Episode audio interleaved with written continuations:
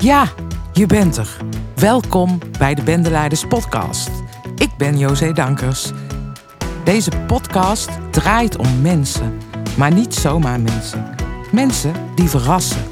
Mensen die niet bang zijn voor verandering. Bevlogen vrijbuiters die vernieuwing brengen in het sociaal-publieke domein. Want laten we nu even eerlijk zijn, deze mensen hebben we nodig. Daarom ga ik met ze in gesprek om te horen hoe zij kleur brengen in de wereld. Veel luisterplezier en wie weet ben jij wel mijn volgende gast.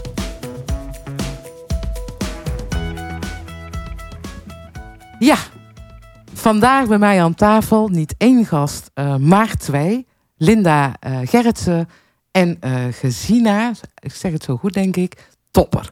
Ik ben al gelijk jaloers op jouw achternaam. Maar jullie hebben een hele mooie handreiking geschreven uh, handreiking onderwijsperspectief voor leerlingen met verminderde onderwijsdeelname van ingewikkeld naar ontwikkeling. Dus ik ben erg benieuwd naar jullie uh, verhaal. Maar in ieder geval welkom en willen jullie jezelf even voorstellen? Nou, dat wil ik bij deze wel doen. Mijn naam is uh, Gesina Topper en ik ben kinder- en jeugdpsycholoog, schoolpsycholoog in, in Utrecht. Op de Frits Redelschool, een school waarin we jongeren begeleiden die worstelen met met psychiatrie naar binnen gekeerd uh, probleemgedrag eigenlijk, om die weer in onderwijsdeelname te krijgen. Nou, en daarnaast uh, heb ik een kleine praktijk in Amersfoort, uh, waarbij ik ook beschikbaar ben voor ouders en voor jongeren om mee te denken binnen processen in het onderwijs. Oké, okay, dankjewel. Linda? Nou, mijn naam is Linda Gerritsen en ik werk als begeleider passend onderwijs bij Sterk VO, samenwerkingsverband in Utrecht en Stichtse Vecht. En mijn achtergrond is dat ik orthopedagoog ben, ik heb uh, hiervoor ook gewerkt in het primair onderwijs als uh, onderwijsadviseur. En uh, daarna ook bij, um, in de zorgcoördinatie voor multiproblemgezinnen. Um, en nu dus verbonden aan verschillende VO-scholen in Utrecht. Om hen te begeleiden bij um, ja, leerlingen die extra ondersteuning nodig hebben. Of leerlingen die vastlopen op school. En wat daarin te doen. Oké, nou dankjewel. Leuk dat jullie er zijn. We gaan over jullie handreiking praten. En uh, ik kwam er toevallig uh, achter omdat ik met Linda zeg maar via Facebook verbonden ben. En ik Linda nog ken uit Amsterdam, alweer van heel lang geleden. Dus ik dacht dat moet wel gewoon een heel leuke handreiking zijn. En daar had ik gelijk in. Maar kunnen jullie even vertellen hoe het is begonnen? Hoe kom je op het idee om een handreiking te maken? En ook over dit onderwerp dan. Nou, eigenlijk was het idee niet uh, begonnen met het schrijven van een handreiking. Um, het begon eigenlijk omdat we zagen dat uh, in de trajecten waarbij wij betrokken zijn bij jongeren, uh, dat scholen ontzettend worstelen met um, ja, de vraag van hoe gaan we nou om met leerlingen die om wat voor reden dan ook minder naar school komen. Um, en Gezina en ik waren daarin betrokken bij, bij leerlingen met opbouw, die dan met opbouw op de Frits Redelschool aan de slag gingen. En toen dachten we, hé, hey, ik hoor jou telkens dezelfde dingen zeggen. En ik hoor. Welke dingen, mag, hè, welke dingen zijn dat dan, dezelfde dingen? Nou ja, dat ging dan dus eigenlijk ook over van op welk moment draagt onderwijs nou echt bij aan het herstel van een jongere? En op welk moment zijn er eigenlijk schoolvoorwaardelijke vaardigheden waar een jongere eerst nog aan moet werken voordat je weer goed kan uh, bouwen aan onderwijs? En toen merkten we eigenlijk dat, um, dat nou ja, we dachten, oké, we kunnen zelf bij die individuele leerlingen aan tafel zitten, maar misschien helpt het ook als we wat dingen op papier zetten om te kijken of scholen en de mensen die bij deze leerlingen betrokken zijn ook, um, nou ja, daar zelf meer uh, gebruik van kunnen maken. En als we dat nou op schrift zetten, dan hoeven, ze niet, hoeven wij niet bij die individuele casussen te zitten, maar dan kunnen, we, kunnen ze daar zelf ook mee aan de slag. Dus dat was eigenlijk in eerste instantie uh, ons idee. En in die zin is het een beetje een uit de hand gelopen project. Want terwijl we aan het schrijven waren, dachten we: oh ja, als we dit zeggen, oh, dan moeten we dit eigenlijk ook beschrijven. Dus uh, vandaar dat het een. Uh, nou, uiteindelijk is het een handreiking geworden. En we merken, we krijgen in ieder geval uit het veld terug dat mensen daar ontzettend blij mee zijn. Oké. Okay. Ja, en daar misschien ook nog aanvullend op is dat we eigenlijk heel erg graag van, van het curatieve weer meer naar het preventieve eigenlijk uh, wilden gaan. En dat we onze kennis en ervaring uh, graag willen delen en vastleggen, maar ook willen koppelen uh, aan kennis die er ook al is uit de wetenschap, op schouders gaan staan van andere mensen. Dus hoe kunnen we waar wij zelf voor staan en waar we zelf uitputten, delen met het werkveld, zodat die mensen ook weer op onze schouders kunnen gaan staan. Nou, dat vind ik dan gelijk ook mooi, hè? Op, op elkaar schouders gaan staan om elkaar verder te helpen. Um, Hoe lang hebben jullie over die handreiking gedaan? Eerlijk zeggen. Hè? Hoe Nou, lang? ik denk uiteindelijk een jaar of twee. Ja? Eh, ja, en dat heeft ook wel te maken met eh, wanneer laat je iets los? Wanneer vind je het goed genoeg? Eh, is het compleet? Is het af? Maar uiteindelijk hebben we gezegd, ja, het werkveld is ook toe aan deze handreiking. En hoe langer wij wachten, hoe langer wij ook het onderwijs en de hulpverlening eigenlijk onze kennis en ervaring onthouden. Dus eh, hij is uiteindelijk na een jaar of twee eh, de wereld ingegaan. En er kwam ook bij dat eigenlijk eh, sinds de coronatijd... dat we eigenlijk minder, eh, juist meer leerlingen zagen... die eh, steeds minder naar school kwamen. Dus dat we ook zagen dat juist eh, in de opbouw met schoolaanwezigheid na coronatijd... dat het ook een grotere urgentie had om ja, op dit thema aandacht te vragen. Oké, daar zag je dus een verergering van de problematiek. Want wat is nou, zeg maar in één zin, het probleem wat jullie wilden aanpakken? Of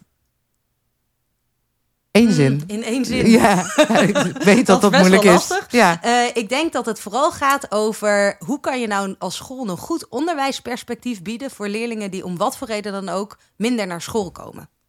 Dat is in één zin. Oké, dat is een hele mooie, heldere zin. En jullie hebben daarvoor een zogenaamde piramide ontwikkeld. De piramide van aanwezigheid. Kun je daar even kort ook iets over zeggen? Eh jazeker, want eh, hè, wij wilden heel graag ook wel eh, een cultuurverandering eigenlijk ook wel teweeg brengen. Er wordt natuurlijk veel gesproken over verzuim, over afwezigheid. Nou zou je dat misschien ook kunnen omdenken naar aanwezigheid. En aanwezigheid ook waarderen. En zouden we daar ook een, hè, bij een bestaand model, het framework, het tiermodel, iets aan toe kunnen voegen. ja, wat zich dan richt op aanwezigheid. En, en wat voor percentages zouden daarbij kunnen horen. Dus we hebben bedacht, kunnen we misschien het onderwijs ondersteunen met een framework, met een model waarin we aanwezigheid in beeld brengen. En dat is onze piramide van aanwezigheid geworden. Eh, ja, die typeert zich eigenlijk ook door een sterke basis. Hoe, hoe is je basis zichtbaar? Is je eh, aanwezigheidsbeleid zichtbaar? En wat doe je dan? Zoals eh, ook wel gezegd wordt, hè, wat hoor ik je zeggen? Wat zie ik je doen op het gebied van stimuleren van aanwezigheid? Maar als enkele jongeren dan uitvallen, wat kun je dan doen? En eh, nou ja, is het iets meer nog weer het uitval? Eh, wat zou dan een interventie kunnen zijn? Nou, en zijn jongeren echt eh, verminderd aanwezig? Hè? Dan denken we aan 15 uur of minder. Ja, wat zou dan passend kunnen zijn? En met wie werk je dan samen? Nou, en daar hebben we samen bijna twee jaar over nagedacht. Hoe, we dat dan, eh, hoe je dat dan zou kunnen doen. Ja, en ik denk aanvullend daarop ook omdat ehm, wat wij zagen is dat scholen echt wel eh, in gesprek gaan. En heel vaak is de mentor dan de speel in de begeleiding van de leerling. Ehm, en die gaat dan echt wel in gesprek met leerling en ouders over wat de reden is van verminderde aanwezigheid. Ehm, maar daar daarmee wordt er wel vaak een antwoord gekregen op de vraag: wat heeft de leerling? Namelijk hoofdpijn, buikpijn, psychische klachten.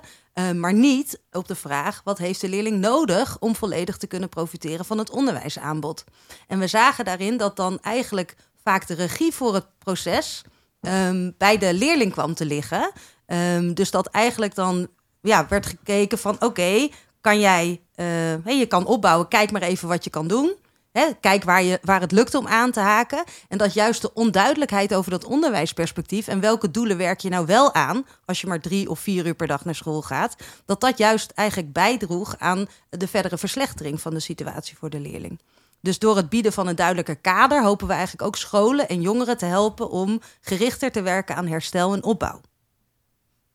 En je, hebt het, je snijdt net het woord regie aan omdat het zo belangrijk is om bij de jongeren de regie uh, te leggen. Hoe doe je dat in de praktijk? Hoe werkt dat? Want dat zeggen we altijd uh, wel. Het is wel belangrijk hè, dat mensen en jongeren of leerlingen hun eigen regie uh, nemen. Maar bij heel veel mensen is het zo dat het heel moeilijk is om die regie los te laten. Zeker ook bij docenten, denk ik. Dus kun je iets praktisch vertellen daarover? Of een voorbeeld? Ja, we zien ook eigenlijk wel dat uh, uh, docenten, ondersteuningscoördinatoren, uh, jongeren, de, de, mensen omheen een spagaat ervaren. Van is het dan hè, regie of is het het stimuleren van autonomie? Eh, en dat we eigenlijk vooral beginnen met eh, luisteren. Gaan zitten. Vertel. Ik zie jou. En daar begint het eigenlijk.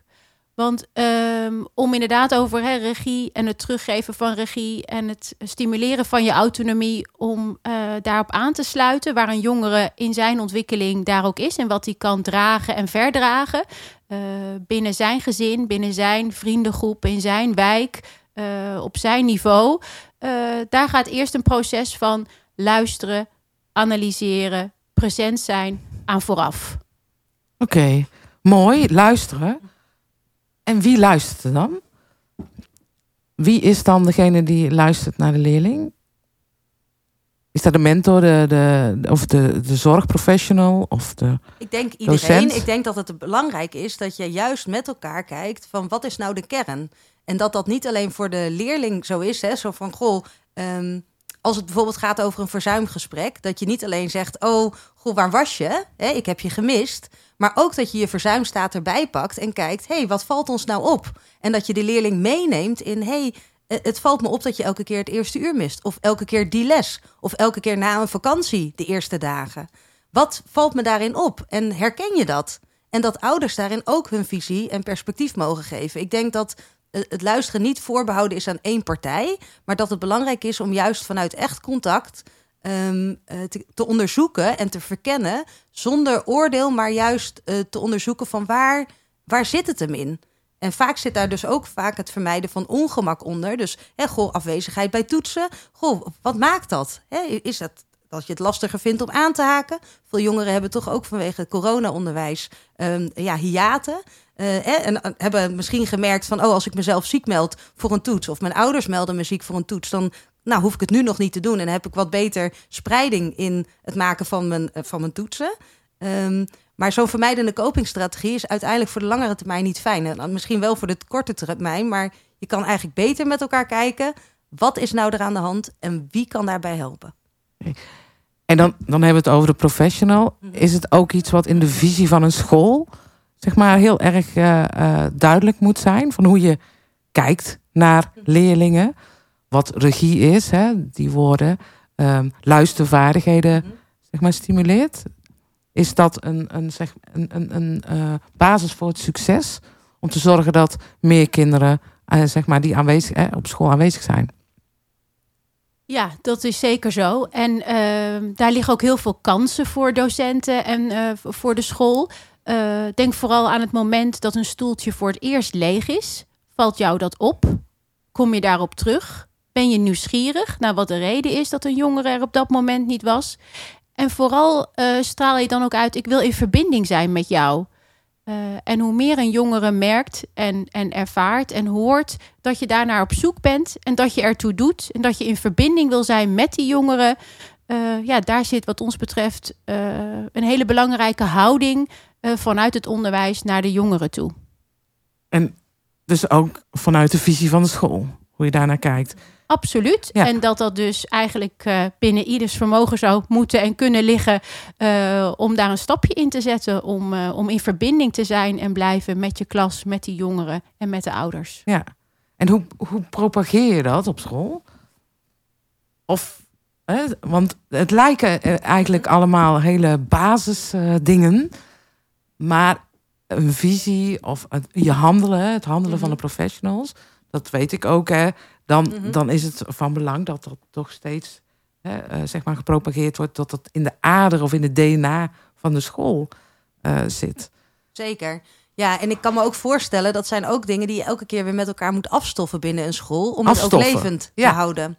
Ja. Um, uh, dus dat is zeker zo. En je ziet dat eigenlijk uh, scholen wel uh, verhoogd, in ieder geval als ik kijk naar de scholen in Utrecht en Stichtse Vecht, dat er echt wel een verhoogd bewustzijn is op um, nou, leerlingen die dus met hoog ziekteverzuim kampen. En ook de uh, vraag, uh, dat ze als team de vraag hebben: hoe kunnen we daar beter mee omgaan?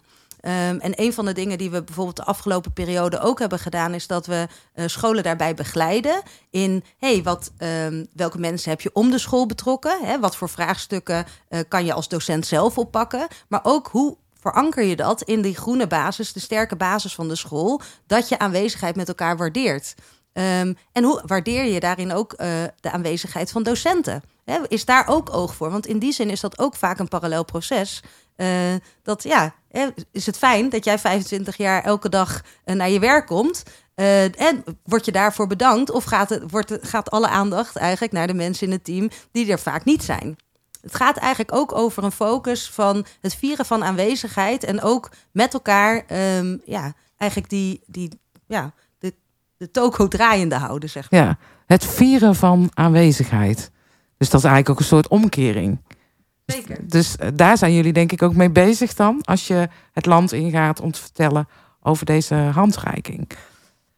En eh, wat mij opviel, hè, ik heb jullie handreiking doorgenomen. Het is een handreiking, maar het is eigenlijk ook een naslagwerk.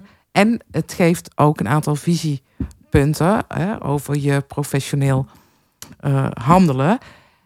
En ik las in het begin al de links, zag ik staan, hè, van het ministerie, van allerlei organisaties die op dit onderwerp bezig zijn. En toen dacht ik wel even, jee, je zal maar docent zijn of begeleider eh, op een school. Moet je daar dan allemaal kennis van eh, hebben?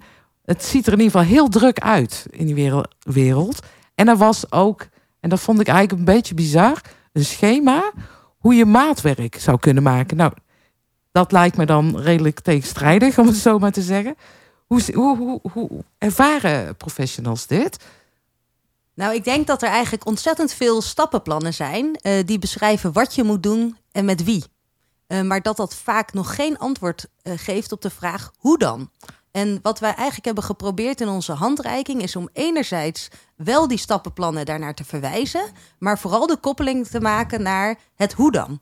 Wat kan je dan doen, hoe te handelen en ehm, zodat je eigenlijk ja, daar ook een handreiking in hebt in niet alleen maar wat je moet doen, maar ook het hoe dan. Oh, kijk, het hoe. Dus jullie zijn echt van, eh, van, van de hoe. En er is genoeg eh, wat.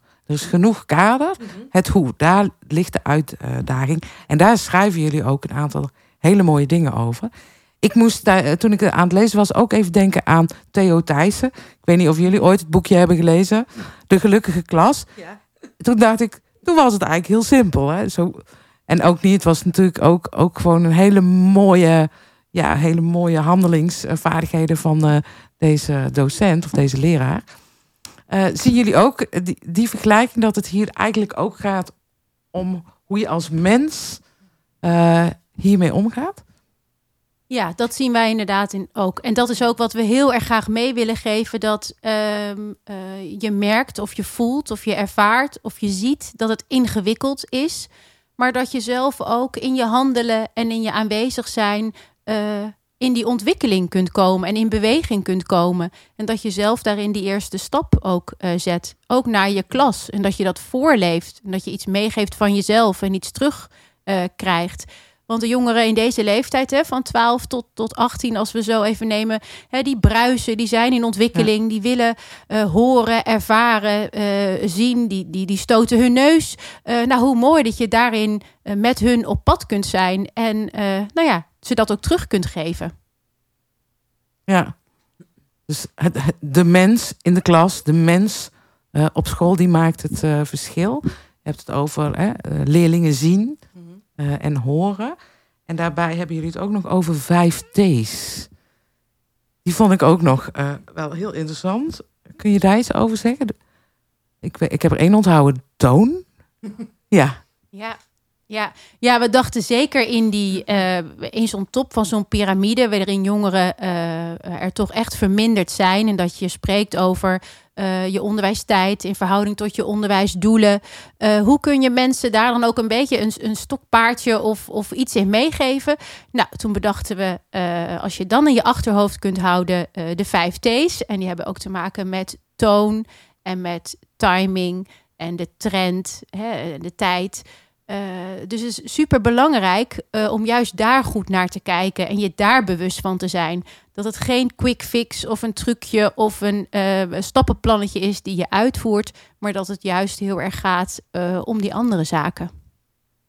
Ja, want voor die 50% of minder aanwezigheid op school, dat gaat eigenlijk vooral ook ehm, over leerlingen waarbij ze dan zeggen zorg staat voor onderwijs. Hè? Dus leerlingen die vanwege een depressie of angstproblematiek bijvoorbeeld echt niet volledig kunnen profiteren van datgene wat er dan op een reguliere school wordt aangeboden. Ehm, en daarin zie je dat dan vanuit Zorg staat voor onderwijs heel vaak wordt gedacht: oké, nu doet zorg dus een stap naar voren en onderwijs een stap terug. Um, want eh, het werk aan onderwijsdoelen alleen, dat draagt niet uh, of onvoldoende bij aan herstel van de jongeren. Maar daarin zie je ook dat het heel erg een samenspel is tussen uh, hoe werk je dan aan onderwijsdoelen en hoe werk je dan aan zorgdoelen en hoe pakt iedereen daarin ook zijn rol. Um, en op het moment dat een leerling bijvoorbeeld depressief is uh, en depressieve klachten heeft, dan roept dat ook heel veel ongemak op. Bij, vaak bij ouders, bij broertjes en zusjes, maar soms ook bij docenten. En het gaat dus eigenlijk ook over het herkennen en het erkennen van je eigen ongemak in het proces en in het aanwezig zijn dat het dus niet goed gaat met een jongere. Um, zodat dat niet in het tussen blijft liggen, maar dat een jongere de ruimte heeft om al dat ongemak te voelen en te ervaren. En dat je een jongere aan de hand meeneemt over die hobbels heen. Ik denk dat daar de uitdaging zit voor die groep leerlingen. Ja, je brengt nu de zorg uh, in. Hè? Dat is ook wel een heel belangrijk uh, onderwerp in dit onderwerp. Um, hoe werk je daarop samen? Want ik kan me ook nog herinneren dat dat niet altijd makkelijk is. Dat je echt met verschillende bloedgroepen te maken hebt, met verschillende culturen. Um, wat zijn daar, zeg maar, de ingrediënten voor succes? En wat ik wel leuk vind, jullie hebben zo'n uitspraak in het boek van stress naar gez gezamenlijk succes. Hè? Ja, nou, hoe kom je dus van stress naar gezamenlijk succes, ook met de partners die je daarbij nodig hebt? Hoe doe je dat? Ja, ik denk dat het bewustzijn dat, um, dat als je multidisciplinair samenwerkt of interdisciplinair samenwerkt, dat dat niet vanzelf gaat. Dus dat je andere taal hebt, een ander tijdspad, een andere urgentie. Hè, waarbij uh, onderwijs kan zeggen: Goh, we hebben dat kind elke dag in de klas. En we zien gewoon dat die onderwijsdoelen zo onder druk staan. En vanuit de zorg dat je zegt: Ja, maar wij hebben een proces te lopen en we zijn daar nog niet. We hebben langere tijdslijnen nodig om tot ontwikkeling te komen. Dat het belangrijk is dat een ieder deelt vanuit zijn pizzapuntje, zeg maar, uh, van betrokkenheid, van wat hij ziet en wat je daarin zelf kan doen. En dat het dus ook tijd en aandacht vraagt om die samenwerking en dus het elkaar goed verstaan, um, uh, zeg maar, vorm te geven. Omdat het niet vanzelfsprekend is dat je elkaar dus begrijpt. We hebben ook een plaatje daarin in ons boekje van een 9 of een 6. Hè? Twee poppetjes die tegenover elkaar staan en allebei naar hetzelfde kijken, maar iets anders zien. Ik denk dat dat dus uh, vraagt om vertraging en uh, de tijd nemen om elkaar echt goed te verstaan. En daarin ook uh, aanvullend aan elkaar te werken. In plaats van uh, dat je elkaar eigenlijk soms niet verstaat. En dat daardoor eigenlijk in het samenwerkingsproces hobbels ontstaan. Waar die niet ten goede komen aan leerlingen en ouders. Ja, en we zijn daarbij ook op de schouders gaan staan van Anja Verwoerd. Hè, die daar ook veel uh, uh, tijd en energie in heeft gestopt om dat ook te beschrijven. Uh, want dit is een uitdaging, zowel voor het zorgwerkveld als het onderwijswerkveld. en daar ligt een uitdaging die we samen aangaan en ons met elkaar daarvoor inzetten. Want ja, dat heeft een positief effect uiteindelijk op de ontwikkeling van jongeren en van gezinnen. Haar boek heet Kleur bekennen. Dat spreekt me natuurlijk heel erg aan. Ik heb het nog niet kunnen lezen. Maar inderdaad ook dat samenwerkingsproces uh, met, uh, met elkaar uh, te lopen. Ja, en daar wil ik ook nog wel even op aanvullen dat we vaak investeren vooraf. Het kennismaken, het in proces zijn met elkaar. maar dat wij ook hebben gemerkt als je toch na een uh, gelopen traject even de tijd neemt om een kwartiertje nog online uh, te zijn en even te kijken hoe is dit proces gelopen en uh, hebben we elkaar er ook echt beter leren kennen, dat dat heel erg versterkend werkt in het samenwerken en in het nog beter kennen van elkaar. Mm -mm. En de ondersteuningsteams spelen die ook hier een rol? Het handelingsgericht arrangeren Mhm. was zeg maar, of is nog steeds de term? Wat? Ja, zeker. Ja, kijk, in Utrecht werken we uh, middels een kernpartner aanpak. En daarin ja. zijn dan dus zeg maar een leerplichtambtenaar, uh, iemand vanuit de jeugdgezondheidszorg, een jeugdarts en een jeugdverpleegkundige, um, een, iemand van het buurteam uh, en iemand vanuit het samenwerkingsverband zijn zeg maar vaste partners verbonden aan de scholen. En die partners hebben met elkaar ook een dubbele opdracht. Dus niet alleen maar het versterken van de basis van de school, maar ook het meedenken op individuele casuïstiek. Um, ik denk dat zeg maar als het gaat over het goed daarin samenwerken, dat het dus heel erg helpt als je elkaar kent. Dat je weet wie je bent, hoe je in gesprekken bent, hoe je ook als mens bent. En dat je dus ook tijd besteedt in hoe je daarin aanvullend aan elkaar kunt werken. Um, want iedereen heeft zijn eigen achtergrond, zijn eigen uh, kijk op situaties. Mm -hmm. En ik denk dat het dus ook um, ja, in die ondersteuningsteams zie je dat er daarin ook thematiek wordt besproken van hoe gaan we dan om met dit soort leerlingen uh, en hebben we die tijdig in beeld en hoe pakt iedereen daar een Sorry, maar is het een soort intervisie dan? Nee, het is geen intervisie, maar het is wel zo dat die kernpartners wekelijks op scholen aanwezig zijn. En uh, dat zij zeg maar dus betrokken kunnen worden bij individuele leerlingen voor groot overleg, maar ook op thematiek. Mm Dus ook als dit thema speelt, we hebben bijvoorbeeld één school nu begeleid en die hebben dan met hun interne zorgpartners en externe zorgpartners eigenlijk gevraagd om een presentatie over dit onderwerp, zodat ze allemaal hetzelfde startpunt hadden. Uh, en daarin hebben zij gezegd: wij willen graag aanwezigheid uh, binnen onze school dit komend schooljaar um, ja, centraal stellen. En we willen eigenlijk ook met elkaar gaan oefenen hoe we nou rondom casuïstiek dit soort uh, vraagstukken oppakken. Dus daarin zie je dat um, er ook een lerende behoefte vanuit die kernpartners en de school moet zijn om te zeggen: we willen met elkaar echt uh, dit op een hoger plan brengen. En jullie begeleiden dat? Ja, wij hebben dat begeleid. Ja. Oké, dus ondersteuningsteams of samenwerkende uh, teams, hè, mhm. onderwijs en zorg, die ondersteunen jullie om te kijken hoe je nou met die aanwezigheid om kan gaan. Hoe je dat positief kan maken. Ja, dus zowel eigenlijk op teamniveau. We hebben ook uh, presentaties gegeven bij schoolleiding. Uh, als er dus een vraag was, hey, hoe willen we dit in ons schoolplan voor komend jaar? Maar ook uh, presentaties voor mentoren, begeleiding bij de implementatie van dit gedachtegoed. Daar kunnen wij zeker in begeleiden. Ja, en daarbij staat voor ons steeds voorop uh, de identiteit van de school. We verdiepen ons vooraf uh, in de website. Hebben vooraf gesprekken met scholen om niet hè, ons trucje of, of de piramide of ons boekje aan de man te brengen, maar juist ook te helpen al in het maken van die vertaalslag. Ik help je op weg in het implementeren van deze kennis. Of wat heb je eigenlijk al liggen in je school? Bijvoorbeeld je data, je magister. Hoe kun je data voor je laten werken? Scholen hebben ook vrij veel uh, dingen al in huis en al opgezet. Uh, en hoe kun je daar eigenlijk nog een slag overheen maken om dat voor je te laten werken in plaats van dat je nieuwe dingen inkoopt of denkt we moeten weer iets nieuws. Uh, hè, het afstoffen wat jij net ook al aangaf, Linda, ja, daar zijn wij ook heel erg van. Versterken van wat je hebt en je ambitie helpen waar te maken. Afstoffen, versterken wat je hebt. Ja, dat klinkt inderdaad heel erg mo mooi, hè, omdat te doen. Jullie hebben het dan daarnaast heel erg over je mens zijn. Uh, jullie zitten nu hier bij bendeleiders. Hè. Wij willen graag uh, kleur brengen in het sociaal domein. En dat komt erop neer dat we heel graag willen dat professionals hun ruimte nemen om dat te doen waarvan zij weten dat dat goed is. Um, hoe zien jullie dat? Hoe kun je naar professionals, mensen die in de klas of die in een school zitten of bij de zorg werken, Um, hoe kunnen zij meer kleur bekennen? Of hoe kunnen zij meer kleur geven? Aan hun mens zijn, aan hun professional uh, zijn. Je noemde net al wel van, ga niet allerlei nieuwe dingen weer doen. Mm -hmm. Kijk naar wat je uh, hebt. Jij noemde luister, mm -hmm. luisteren, luisteren, luisteren. Ja, ik denk dat het uh, dat, dat op meerdere manieren kan. Ik denk dat het uh, begint bij mensen zelf. Het vertrouwen wat ze in zichzelf hebben en het gevoel of je je toegerust voelt voor het taakje waar je voor staat. Of dat nou als zorgprofessional is, of als docent voor de klas, of als uh, teamleider op een school, of een rector op een school.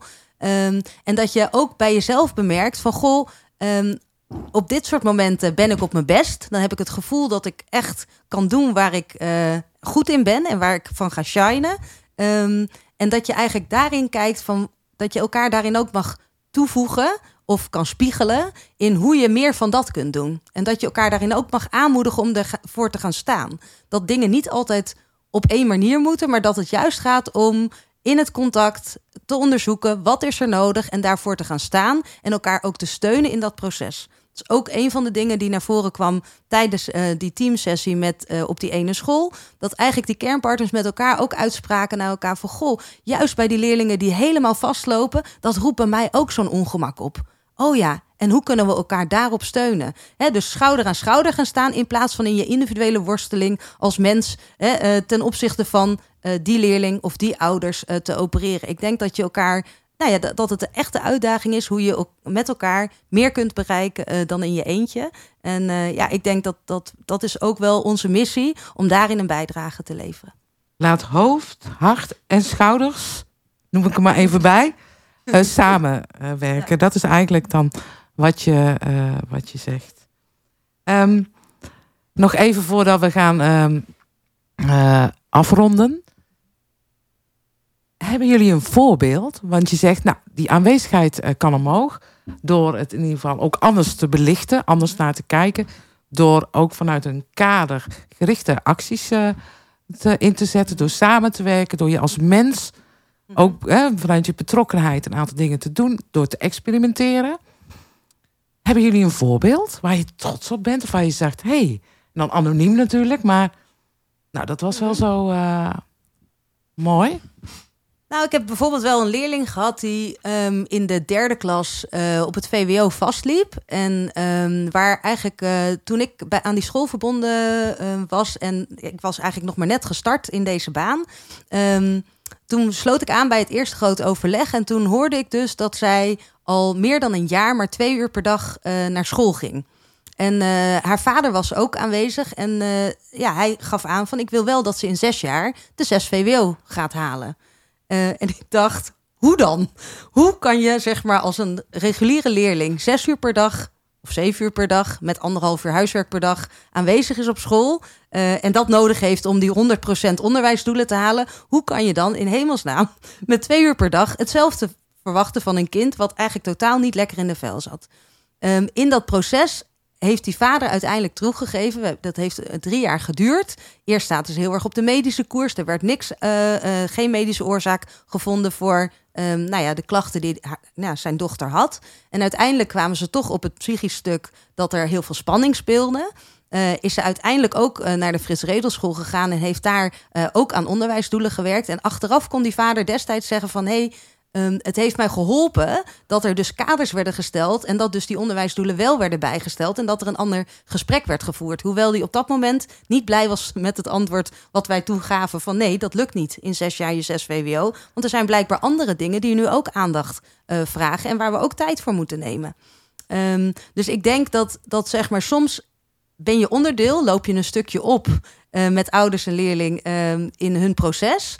Um, maar ik denk dat het dus helpt om daarin heel trouw te zijn en ook te kijken van, nou, wat helpt dan om zo'n onderliggend patroon te doorbreken? En dat vraagt ook een volgehouden aandacht en nabij blijven en elke keer opnieuw een stukje ja, in het doen dient zich iets aan. Dus je kan bedenken, oh, het ligt hierin uh, of daar, hè, dit neem ik me voor en dit ga ik echt doen. Maar pas op het moment dat je het gaat doen, ontstaat er een bepaald gevoel. En juist het, het doorgaan, het aangaan van dat mm. gevoel en daar een soort van tolerantie voor opbouwen en kijken wat is er dan nodig en wie helpt je die hobbel te nemen, uh, zie je dat eigenlijk wel beweging gecreëerd kan worden. Dus uiteindelijk kon deze vader zeggen: Oh ja, dat heeft eigenlijk wel geholpen en dat was heel fijn. Um, en de meisje heeft uiteindelijk wel, uh, wel de diploma ook gehaald. Je glundert helemaal. Ja, terwijl je het vertelt.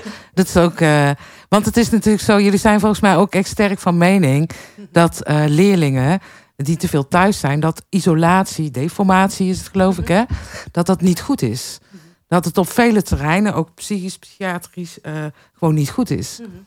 Um, kan je daar iets over zeggen? Zie je dat ook?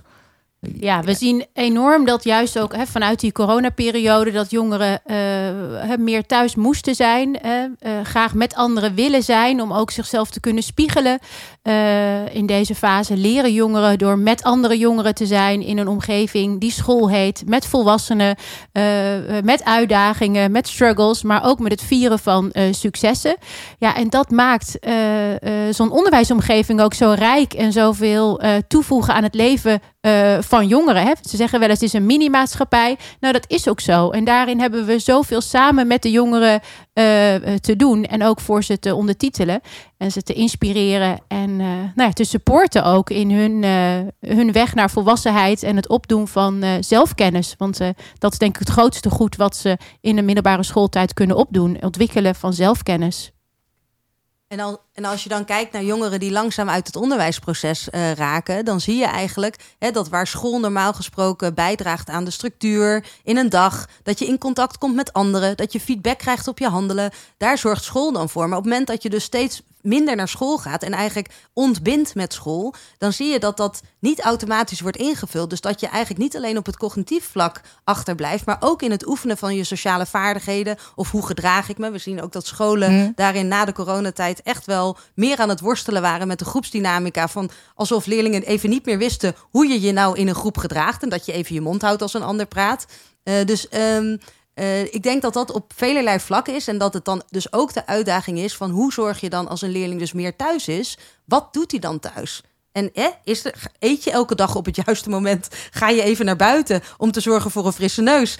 Of zit je de hele dag te gamen? En is dat ook, draagt dat ook bij aan eigenlijk dat je een laagje over dat ongemak heen legt van dat er iets niet lukt, uh, maar dat dat eigenlijk niet constructief bijdraagt aan herstel. Dus hoe zorg je dan, als een leerling dus echt minder naar school gaat, dat die tijd thuis ook bijdraagt aan herstel? Als onderwijsprofessional en als zorgprofessional samen kijk je daar en wie dat dan uh, kan doen. Ook met het stukje van de pizza, hè, zei je net. Een um, afsluitende vraag. Je zit hier bij de podcast voor bevlogen, in gesprek met bevlogen vrijbuiters. Zijn jullie vrijbuiters? Ik denk eigenlijk wel dat, dat we ons onder de, onder de naam vrijbuiters wel kunnen vinden. Um, wij zijn denk ik allebei mensen die uh, kijken wat er nodig is. Um, en daarin ook wel zoeken naar, nou, we kijken eerst wat er nodig is en dan gaan we dat ook gewoon doen. In plaats van eerst, eerst allemaal bedenken. Uh, nou ja, ik denk dat dat eigenlijk, ja, in het, dat we in het doen uh, ook wel de randen opzoeken. Ook in het zoeken naar maatwerk. Uh, maar ook in, nou ja, zoals we nu met deze handreiking. Er was niemand die gevraagd had: Goh, wil je wat op papier zetten? Wij dachten gewoon: volgens mij is dat nodig. Wij denken dat mensen daarop zitten te wachten. Laten we daarvoor gaan staan en laten we ook dat breder delen, zodat wij niet alleen zelf uh, plezier hebben van die kennis, maar ook de scholen en uh, de zorgprofessionals om ons heen. Oké. Okay. Ja, dus met een uh, beetje lef zijn we dat eigenlijk uh, aangegaan. Ja, ja, dus wat dat betreft de vrijbuiters, ja, we hebben, we hebben lef, we doen, we gaan het aan en we staan ergens voor. En dat is eigenlijk de boodschap die je ook meegaaf, meegeeft uh, aan het onderwijs en aan de zorg. Het boekje van Linda en Gesina is te krijgen via de link die ik in ieder geval ook bij de podcastserie zet. En anders kun je denk ik Linda of Gesina vinden ook op LinkedIn of via hun werk. Om een, het kost 16,95 geloof ik hè?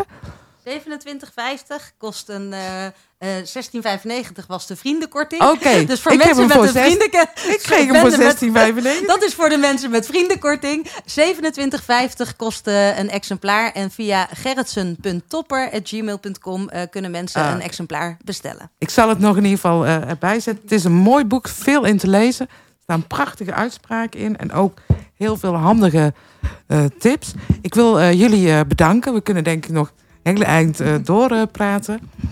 en uh, dat je, ik wil je bedanken dat jullie hier aanwezig waren. Het vieren van de aanwezigheid. Hè? Jij doet het toe. Dat heb ik vooral uh, onthouden. Ook uit dit gesprek is volgens mij ook uitermate belangrijk. Dank jullie wel. Hartelijk bedankt. Ja, dankjewel voor de uitnodiging. Ja, vrijbuiters. Dit was die dan weer. Superleuk dat je meeluisterde.